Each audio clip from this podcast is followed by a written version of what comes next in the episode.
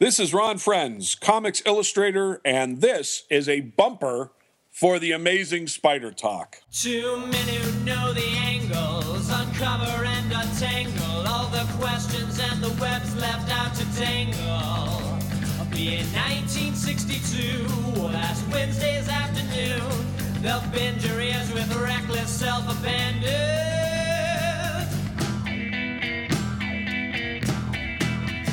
The amazing Spider Talk. The amazing Spider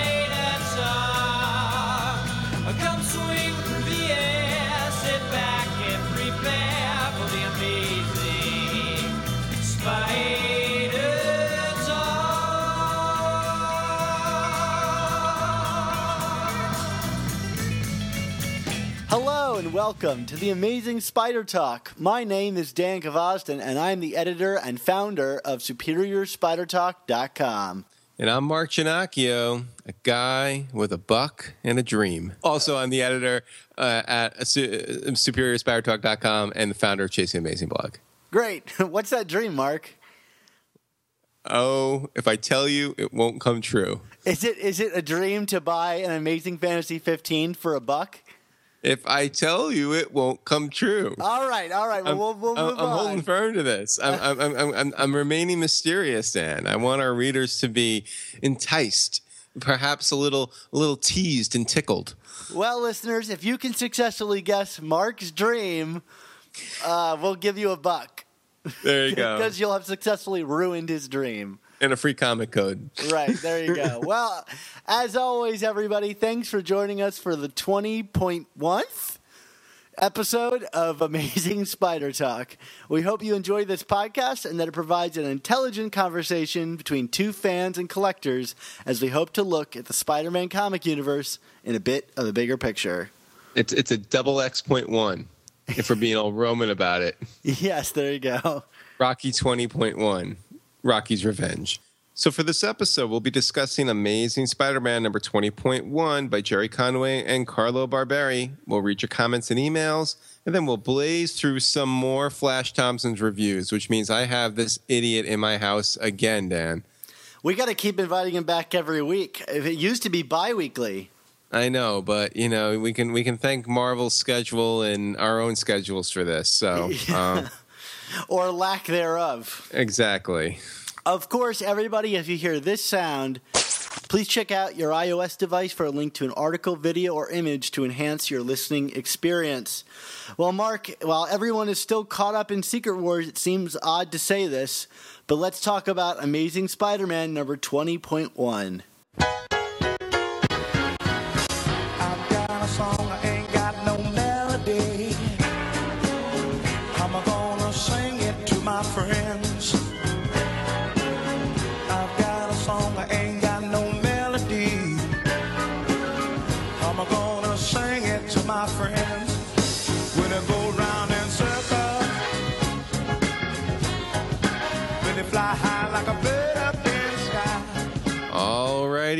Dan, on number twenty point one. Which this whole this whole point one system now seems really obsolete since the third volume of Amazing Spider-Man stopped at what was it, eighteen?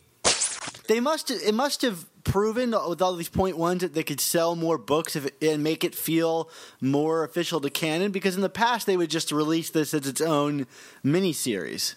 Oh, absolutely. I mean, it would be, you know, kind of like we we've seen that. What was it like the American Son miniseries and stuff like, or the House of M miniseries? And, you know, I guess if if this was to be done, it, these books would be point ones now. But whatever, that's not the point because we got a comic to talk about, Dan. So. Uh, Um, so this was the fifth and final part of Spiral, and this kind of shows to be the culmination of of the gang war and and and the Wraith or Yuri uh, uh, spiral or descent into uh, Breaking Bad, so to speak. You know, Dan, I, I, you know, I think with each issue, I've kind of cooled a bit more uh, to Spiral, and and unfortunately, I think this was probably my least favorite of of the series. It just felt felt rather flat and that there could have been more there, and and it just didn't deliver. Um, what, what did you think? I'm right there with you, Mark. I wrote in my review this issue, this series did not end with a bang. It ended with the sound of inevitability. Yeah, I mean, yeah, you know, I know we sometimes make a joke about, oh, it's not, it doesn't end with a bang, but a whimper. But I think inevitability is 100% the right adjective of choice. It's like everything was where you kind of, you know, in a safe way predicted it was going to be. And, and I don't know what we ultimately got out of this series beyond having Gerry Conway back on a book, which was great. And, and I still love how he writes Spider Man as a character, but you know, I, I, I just don't know. This this story, I think, will probably will probably move on quickly from this story.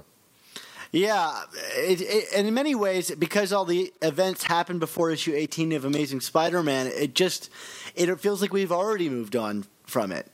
Well, we've got Secret Wars and this book releasing on the same day, and I don't know who's still really caught up in, in this stuff. I mean, like the whole universe has been destroyed at this point, and yeah, we're going to get it back again, but Peter's going to be essentially Iron Man. And will the results of this gang war really mean anything? And then the further question is were there any results from this gang war?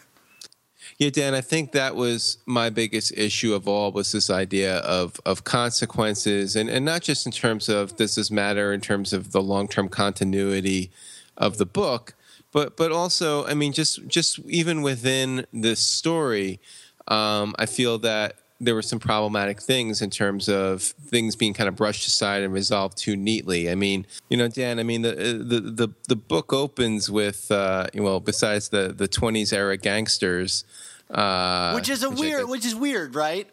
yeah, it's it's a little weird. Well, you know, remember Hammerhead's uh, origin is that he was you know bonked on the head, and then uh, you know when he's reanimated, he wakes up and sees a like an Al Capone poster or something. So um, you know, And now he's forced that onto all of his henchmen.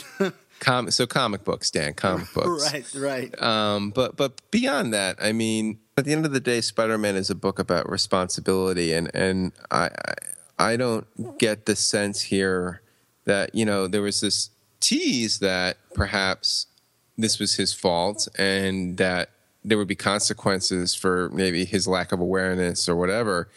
Um, but you know, in terms of how this book was resolved, that never came through. Do you do you get what I'm saying? Yeah, I, I never had any sense, like uh, myself, t- that I would blame it on, on Peter in any way.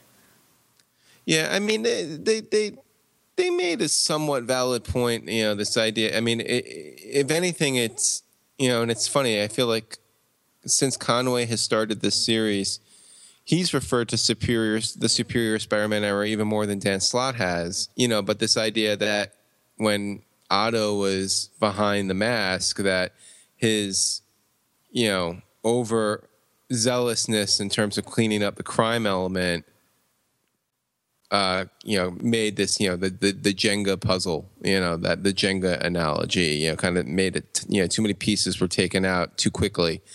Um, and it made the whole thing topple. I get that. So, I mean, you can kind of, again, tie it into this idea of Peter mistakes being made and whether it's directly his fault or not, that can be argued. But, you know, so what are the consequences? But there really aren't because you know he webs everybody up and has a few catchphrases and you know the only consequences are with Yuri's character who again I don't know if I care enough about to make this the meat of the series.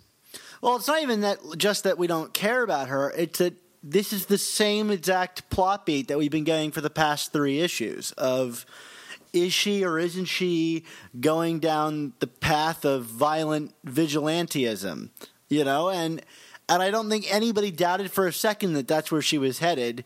And it kind of, in the end, I know that we were praising this book for making Spider-Man look mature and intelligent and proactive, but he kind of ends up looking like an idiot.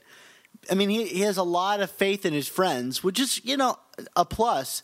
But at a certain point, like, I think everybody, and maybe it's because we're the readers and not Spider Man, but like everybody saw where this was headed, you know, and and even and as a reader, that's a negative. Not you know not just because Spider-Man looks like an idiot, but because uh, the ending is so pat and expected that it's not surprising at all. Like I was hoping that at the end of this, maybe Spider-Man will be put in some kind of moral conundrum where he had to make a choice, you know, with no easy answer. Um, maybe maybe along the lines of the choices that Yuri is making. You know, we see more death caused by his inability to go to a place as dark as Yuri is able to go to. That might have been an interesting ending, but when Spider-Man can punch people one time, including Mr. Negative, and knock them out, like where is the where is the uh, dramatics here? Yeah, I mean, like, like there was one moment where I thought maybe like Spider-Man was going to have to aid in Mister Negative escaping, you know, because of what was going on with Yuri. But we didn't even get that because he kind of keeps Yuri at bay and then captures Mister Negative. You know, like you know, like like you said, like there needed to be a choice or some kind of dramatic beat that sold the moral quandary, the moral gray area here, but there is none. It's it's, and I mean, in, in terms of what you were saying with the inevitability of this, I mean, not only do we get this beat repeated in this story, but I mean, like, didn't we get essentially this story with the Wraith in the Anti Venom arc from Dan Slott back in the day? Yeah, we did, and and not to mention even that, we get the story with Gerry Conway back when he introduced the Punisher. That's essentially who she becomes by the end of this story. Yeah, very very true. So, yeah, I I, I, I just I I I yeah, I'm like, what, what, what can you say? Hey, uh, you know, we saw Shocker with some gang of D-list villains. I know you've been clamoring for that, Dan. So there's that. I guess, but then he's captured off panel, which is the other thing about this issue. You build into this gang war, and then it all just, you know, like the the sound of inevitability. It gets cleaned up off panel, like with no help from Spider Man, or so we're led to believe. I think there's even a caption that just says, Things in the third district would just return to normal. And it's like, oh, wh- really? yeah, I mean, I, exactly. Uh, and we got this scene with Spidey and Black Cat, which you know I, I think when we got Spidey and Black Cat earlier in this series, um, we both kind of liked that character interaction. We thought that um, Conway's writing maybe added some layers there that we weren't getting with Felicia. Uh, but here it's just kind of like you know that I, got that sense of uh, just you know that annoyance with this character turn again. You know, it's like won't listen to reason uh, you know, and, and Spider Man just seems kind of like helpless to do anything about it. I mean, he even says, like, it's in the text, like, I, you know, this is a fight I need to have, but not now. And you're just kind of like, ugh. So then Right. why? So then why include it? Like, Right. Well, th- exactly. There's nothing in a, in a final issue. Things should be coming to a close, not like dangling on even further. You know, like why include this moment with Felicia? It leads to nothing. It doesn't develop the story Yeah. at all. I mean, if anything, I guess it, it, it puts forward the idea, you know, like she talks about how she's going to kind of, you know, pick at the carcasses when everything's all said and done. Um, so, I, I mean, if anything, it sets up when we do return from Secret Wars, she's probably still going to be a prominent figure in the background, which, again, I don't know why Marvel is so hell bent on making Black Cat such a primary antagonists, but they are. Yeah, and it, it's it's. we won't even go into it. Right. I will say I was there was a smile on my face when a certain character got a mention. Donald, the inner demon, my favorite character. You just like the name. I just think it's funny that there's one inner demon who has a name and it happens to be Donald. And, Yeah. And he apparently he died last issue. I don't necessarily remember that happening, but apparently Donald died. So rest in peace, Donald. We hardly knew ye. Rest Except, in peace, except, Donald. except for your name. We knew your name. He's the Donald. Hey, he's got class, all right? Yeah. Oh my moron. god. I would You pay moron. I would pay serious money for Donald Trump, the inner demon, the comic. I got my inner demons. Okay, you got you, you moron. Um, so, um, yeah. So, can we talk about the final scene with this this the, where the spiral analogy is explained? Because I actually had some like literary issues with this, and I don't know if I'm being particular, Dan. Let, lay it out for me, Mark. Well, you know, so we kind of get this.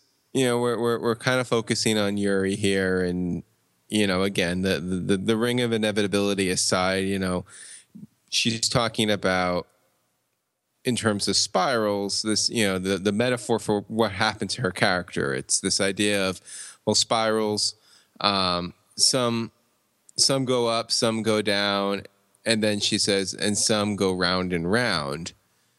And i kind of took umbrage to that because i mean by virtue of its definition a spiral is something that curves around a fixed point. So thus it's always going round and round not sometimes.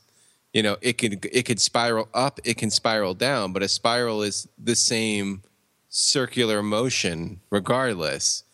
So i i don't it, it sounded nice and pretty but didn't make sense to me and that was the final beat of the story so it's kind of like uh, oh okay Well, it's kind of an out of nowhere metaphor that's Right. never been established in the series prior to this. And right I, you know, it's one of those things where you're like, well, you know, a spiral is an interesting visual conceit. Like, why couldn't that have been worked into the story visually if that's where they were going with this? Right. I mean, I kind of like the idea of you know the spiral representing a, a descent of some kind, uh, uh, you know, a circular descent of uh, of a character, and you can maybe make that argument. But then again, you know, then why didn't why wasn't the series named you know the Amazing Wraith or what did I say last time the the rav- the the the Radiant Wraith or the uh, the Radical Wraith or um, you know it, it, it's this is clearly a- you know in terms of where the character went, in terms of any kind of characterization development, this this this was meant to focus on her, not Spider-Man. You know, like I don't feel that Spider-Man spiraled I neither up or down in this series. Oh, we He get this. kinda- We get this weird revelation from him saying, like, "Oh, there's darkness in all of us," as if he's only just now realizing this. And you're like, uh, "Hello, Spider-Man." Like, from your origin story onward, that's been a key part of your life. Right, right. You know, we he's he's had his moments of darkness. Yeah.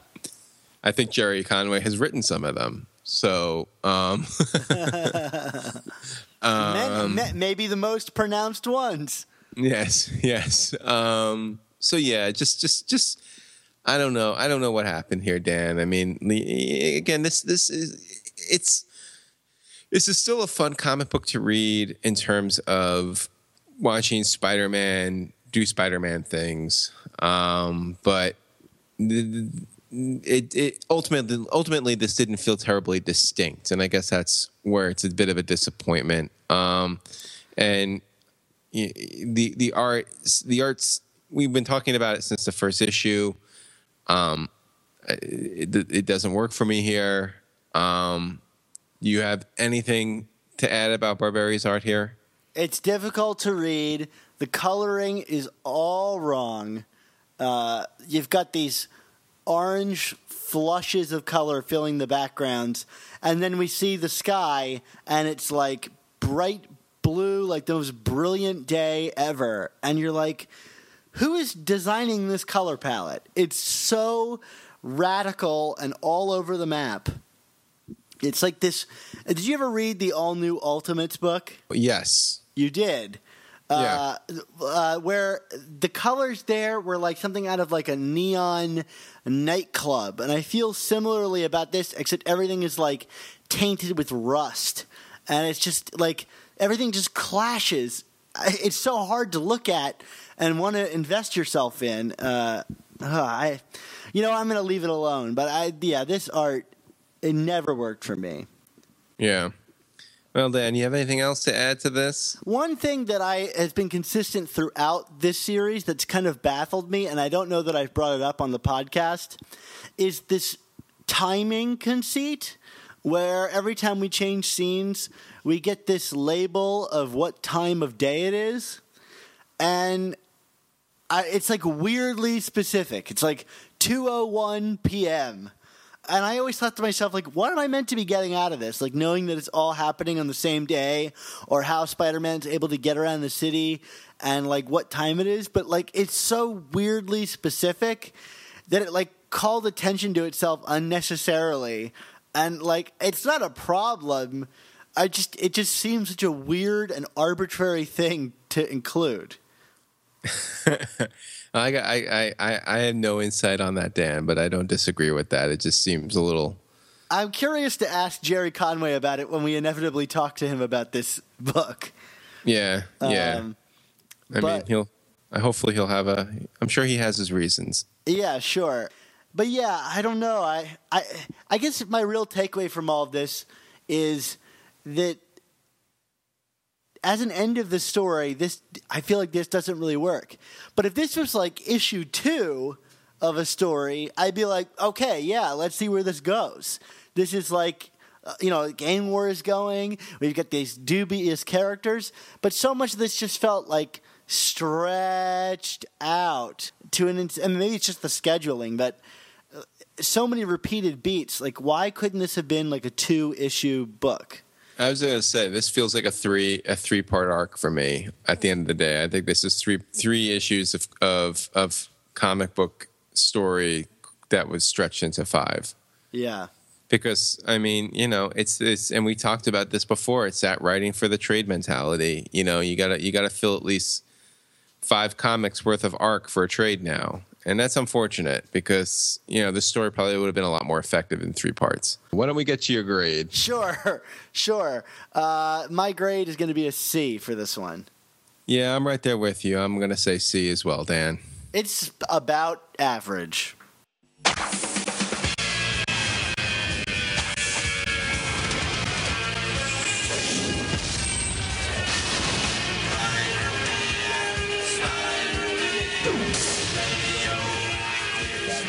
Right, Dan. Well, now's the time of the show where we go through your comments and emails. Uh, in terms of comments, uh, we would love to hear from you on our iTunes and Stitcher pages.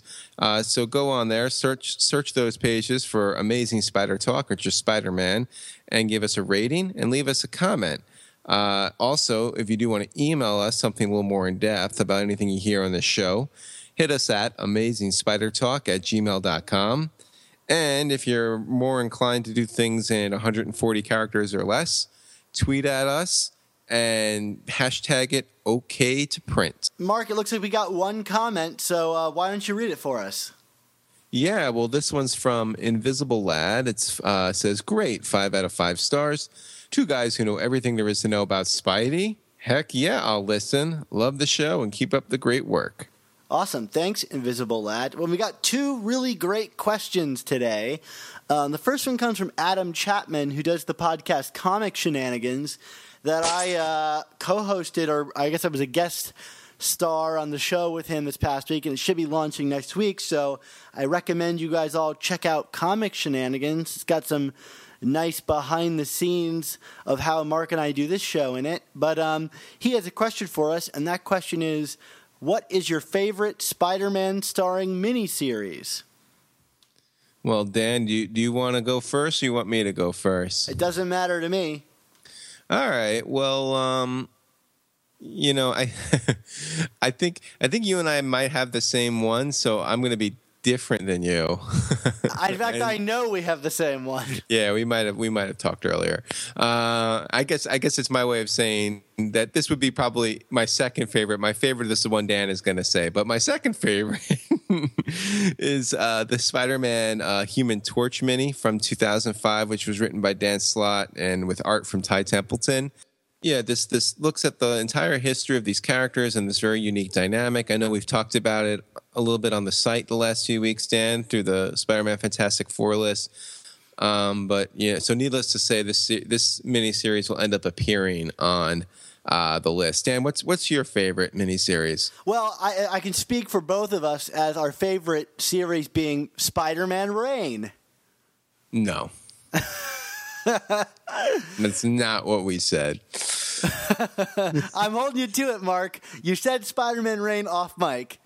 Don't ever make that mistake again. All right, I'm sorry.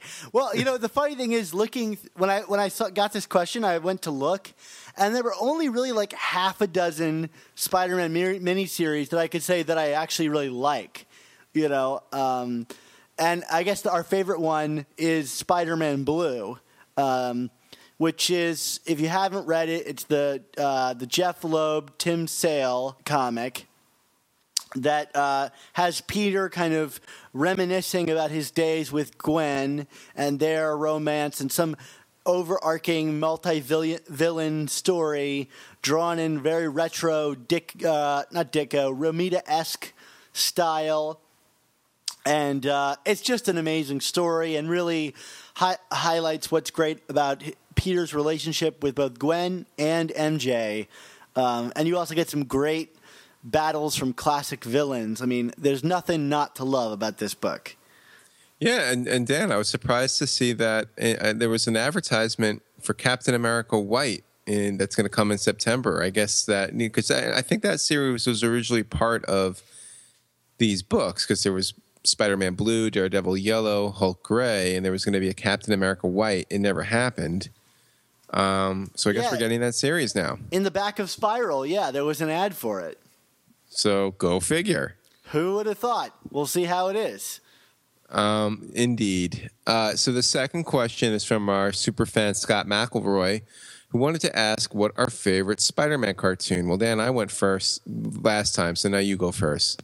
My favorite Spider-Man t- cartoon. a- Anybody that listened to my interview with John Semper Jr. will know my favorite cartoon is Spider-Man the animated series from the '90s.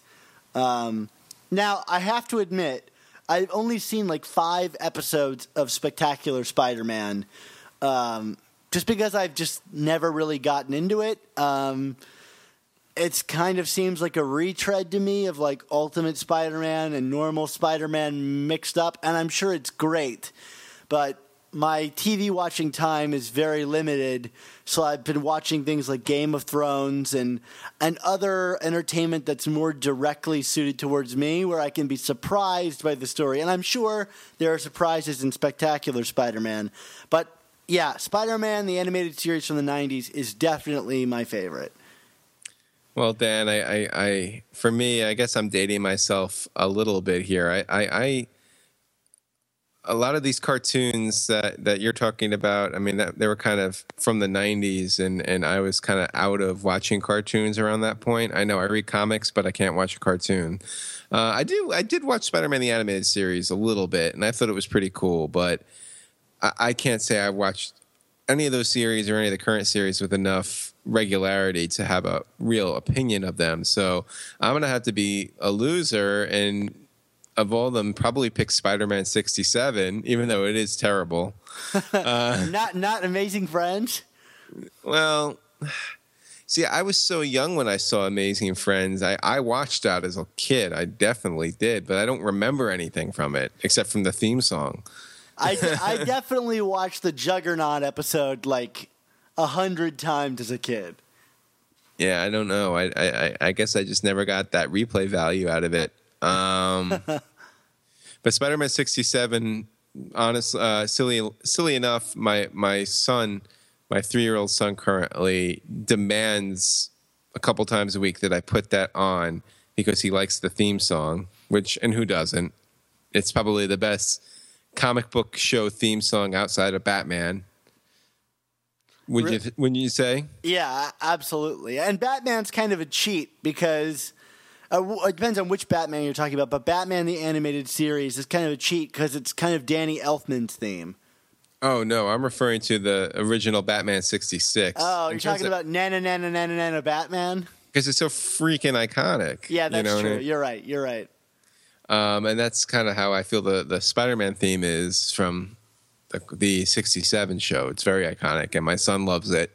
Uh, then we we always inevitably put the first disc of the DVD set on, so I get to watch like Doc Ock kidnap Spider-Man like 500 times with Betty Brant. so there you go. That's my pick. We're two old fogies, is I guess the real answer here.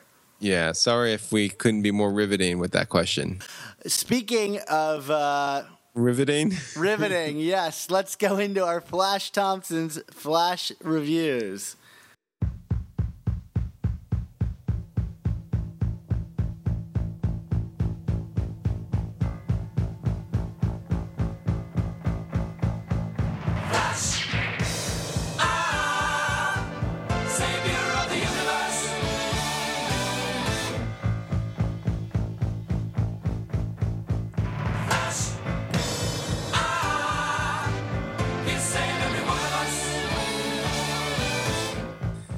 Guess who's back, Mr. Gvozden? Oh boy, I guess it's it's inevitable at this point. Well, it's, yes, it's inevitable seems to be the theme of the of the show. You know, it's it's interesting that you uh, reviewed a comic book called Spiral today because it reminded me of all the times I would dip Puny Parker's head upside down into the toilet bowl and give his hair a spiral, a little a little uh, what do you call it, a swirly or uh, or an ice cream cone thingy. You know what I'm talking about? I do, Flash. Uh, you want me to give you one of those? Well, I, I I actually probably would feel pretty good right now in the heat of LA, but unfortunately for you, Flash, I'm bald. Well, I could just rub your head against the bottom of the toilet bowl, see what happens, you know. see what gets clean first, what, right? I, I think it's gonna be the toilet. All right, all right. But uh, you know, anyway, so I just I just thought I'd share that story about what a good good guy, a good pal I was to Parker back in the day. But Flash, Uh, you seem pretty mellow today. well, you know, I'm getting a little old. I think I'm gonna go take a nap. All right, see you later, Flash. Wow, I, I, you know what? I think he's still smarting from when you said that he looked like Steve Buscemi last week. I'm sticking to it. yeah, I mean, you know, he, he definitely. I, I saw a little twinkle in his eye when he talked about rubbing your head against the toilet, whatever that was about. Mark, But, uh, I wouldn't fall asleep with the door unlocked if I were you. All right, fair enough. Well, I, I, I do have a little more hair than you do, but not by much. Uh, Any hair is more hair than I've got. Yes, but uh, as as as the as our drunk friend announced, uh, we're going to do another round of flash reviews today. Um, just because uh, these books have kind of been building up, and our recording schedule has been kind of erratic. So uh, we're gonna we're gonna talk uh, three new books for now. Um, and uh, why don't we start with Spider Island two? And Dan, why don't we why don't we mix it up? Why don't you go first uh, with the minute, and uh, and we'll take it from there. All right, sounds good. All right, let me count you in. Three, two, one. Spider Island 2. Well, I don't think this story is the most brilliant thing I've ever read. Far from it. I'm getting some perverse fun out of this new conceit that for these characters to succeed, they have to mix their genetics with that of various monsters. Gage has given us an Iron Man that's been exposed to a goblin formula. I gotta tell you, Mark, I love that idea. There's an idea I never knew I wanted, and now I can't wait to see what happens to this character. This is big, dumb 90s fun, and I have no idea what's happening or what the character's goals are, but either way, let's bring on the Monster Squad. I'm calling this one Fan Club Certified. All right. All right, Mark, three, two, one. Yeah, Dan, like you, I, I don't know, man. This book, it's weird in the tone, not what I was expecting, but I'm kind of grooving on it. Uh, hey, if we got Capwolf in a book in a totally unironic way, speaking of 90s, my goodness. And, and that's impressive. Uh, Flash is a lead role in a book that has the size and scope of this seems a little odd. Uh, especially uh, and and also with all the action sequences, there's still not a huge sense of how these guys are going to com- combat the Spider Queen in a meaningful way. But I remain intrigued. Also, Paco Diaz's art is beginning to really grow on me as this book, as it's very dynamic and very fast paced. So I'm going to say fan club certified. Look at that. We're enjoying this book. I, I I'm just waiting for this book to get terrible, and it might be terrible, but it's just so much dumb fun. I can't help but smile when I'm reading it. It it it, it could become a so bad it's good kind of a thing. Yeah, yeah, I think it might already be there. But oh my goodness, uh, Speaking of bad, ultimate, Ultimate End number four, three, two, one. Mark, the things are finally starting to come together for this series, and I'm beginning to see how all the pieces fit together. We've got a significant step up in terms of writing and artwork, but what I'm really interested in here is that the Punisher seems to be operating as Bendis' mouthpiece. And, and the way that I felt about the Ultimate Universe for a while. First, he blames the all new Ultimates for not being a better team and uh, not of being more quality. And then he repeats that he wished he had ended this universe a long time ago. Even if the rest of this book is nonsense that should have been handled in a one shot, I'm committed to my theories about the Punisher being Bendis. Still, I'm calling this one Puny Parker. My goodness, that's probably more credit than the Punisher has ever received in his life. What about you, Mark? Let's count you in. Three, two, one. Nope. Nope. Nope. I mean, really, what else do you want me to say? Nope. I mean, I know this book has some iconic creators attached to it, so it's probably unfair of me to be this way, but uh, I'm, at, I'm beyond the point of offering any kind of real criticism because this thing just feels completely phoned in. For me, Punisher stuff aside, this plot makes zero sense, gives no indication that this is any kind of actual send off for Ultimate. At this rate, this is going to probably top Ultimatum as the worst Ultimate story ever, and probably one of the worst Marvel stories of the past 20 years. Puny Parker. Yikes. I- Did you did you at least dig on the Bagley drawing of Miles at the end? Yeah, I mean that was fun, but it, again, it, who, who, who, which Miles is this, and do we care? No, No, I definitely don't care. and and then you know yeah i mean there's some there's some there's some flashes and and i like i said like you i enjoyed some of the punisher stuff i don't know if i had the same theories as you but um this this this book is an insult to me and much in the way a lot of people thought ultimatum was an insult I think. you- that- Go ahead. i say are you an ultimatum fan you're not an ultimatum fan You know right? what? It's the only Ultimate comic I've never read. I don't own it, and I have never read it, and I own every other printed issue. see i've read it because it inevitably comes up in certain lists that i've done over the years for like listicle articles so you, i kind of wanted to know just how bad it was I know enough about it, and I, I, I think I read part of the first issue enough to think I need to avoid this.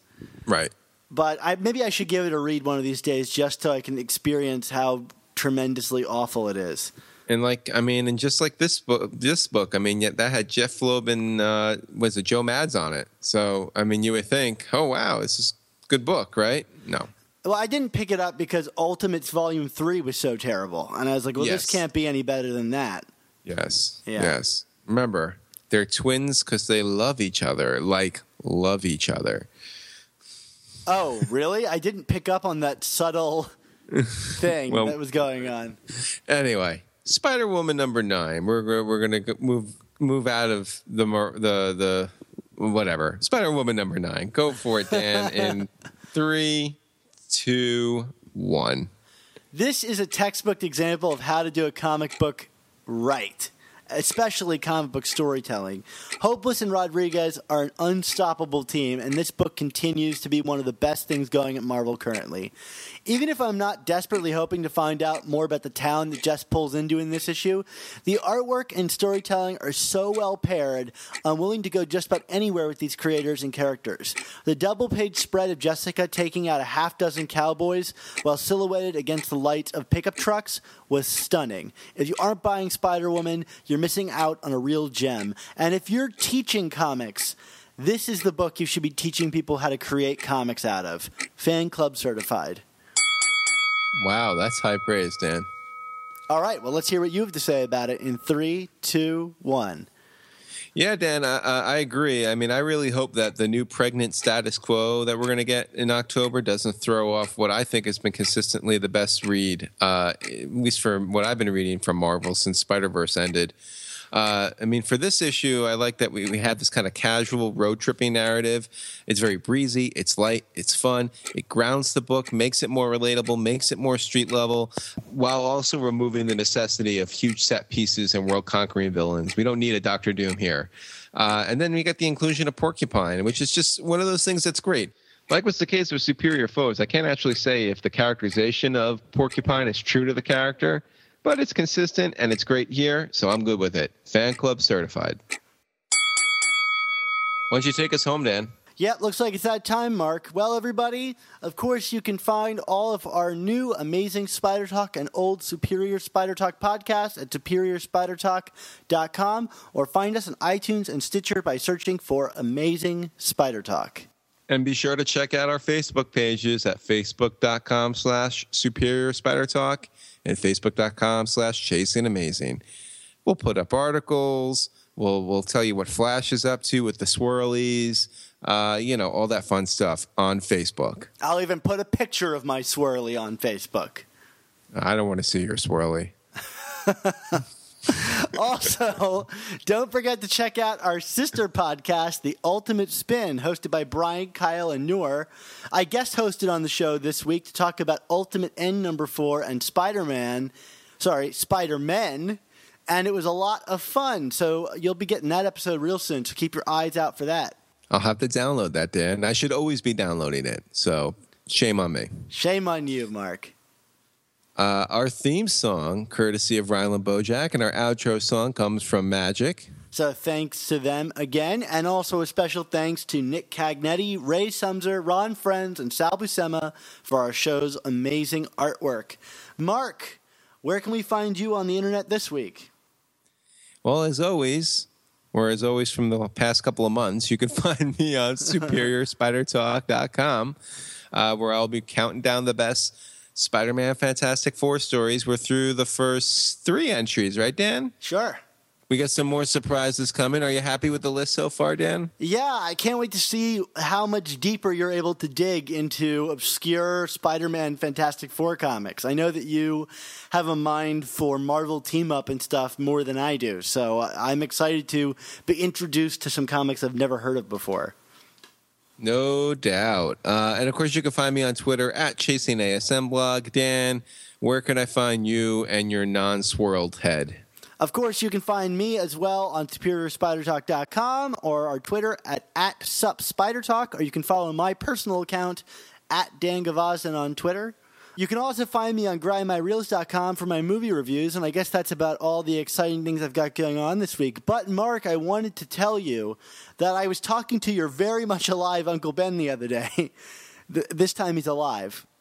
And- okay, good. Yeah, yeah. And Of he course me- he's alive. Of course. Yeah, I he- saw him last week. He's always been alive, right? Okay, so and he and he mentioned something to me that he was struggling with some inner demons recently. I'm a little worried about him. Are those inner demons he refers to something I should be worried about? Uh, yes, his inner demons. Well, here's the thing. Uh, My my my Ben, my uncle Ben is a bit fascinated with this one guy named Donald. Oh, Yeah, and you know, and this Donald guy, he's he's he's a bit boorish. He, you know, is insulting to women. Uh, he's insulting to other people, our neighbors. Um, and and he's, he wears a toupee. you, you, you mean your Mexican next door neighbors? They're nice people. I know. Well, you know, th- this Donald apparently wants to build a fence around his house that keeps him out. I don't know. I, I don't know what the what the fence is going to do, but Jeez, whatever. he sounds like such an. Well, I'll keep it PG. Yeah, you know, but but my my my uncle is just like, you know, but I don't know. There's there's just something authentic about him. Uh, you know, and I got I got some of his shirts and ties that were made in Mexico in my house. Um, how do I resolve this? I need to. I, what am I gonna do? And I was just like, Uncle Ben, you're on your own on this one. I mean, I know choices are limited, and you know, lesser of two evils and all that. But uh, I, I don't know if I can help you with this Donald situation. Uh, you know, and he's like, yeah, you know. I guess I just got to be classy and remember with great podcasts must also come amazing spider talk.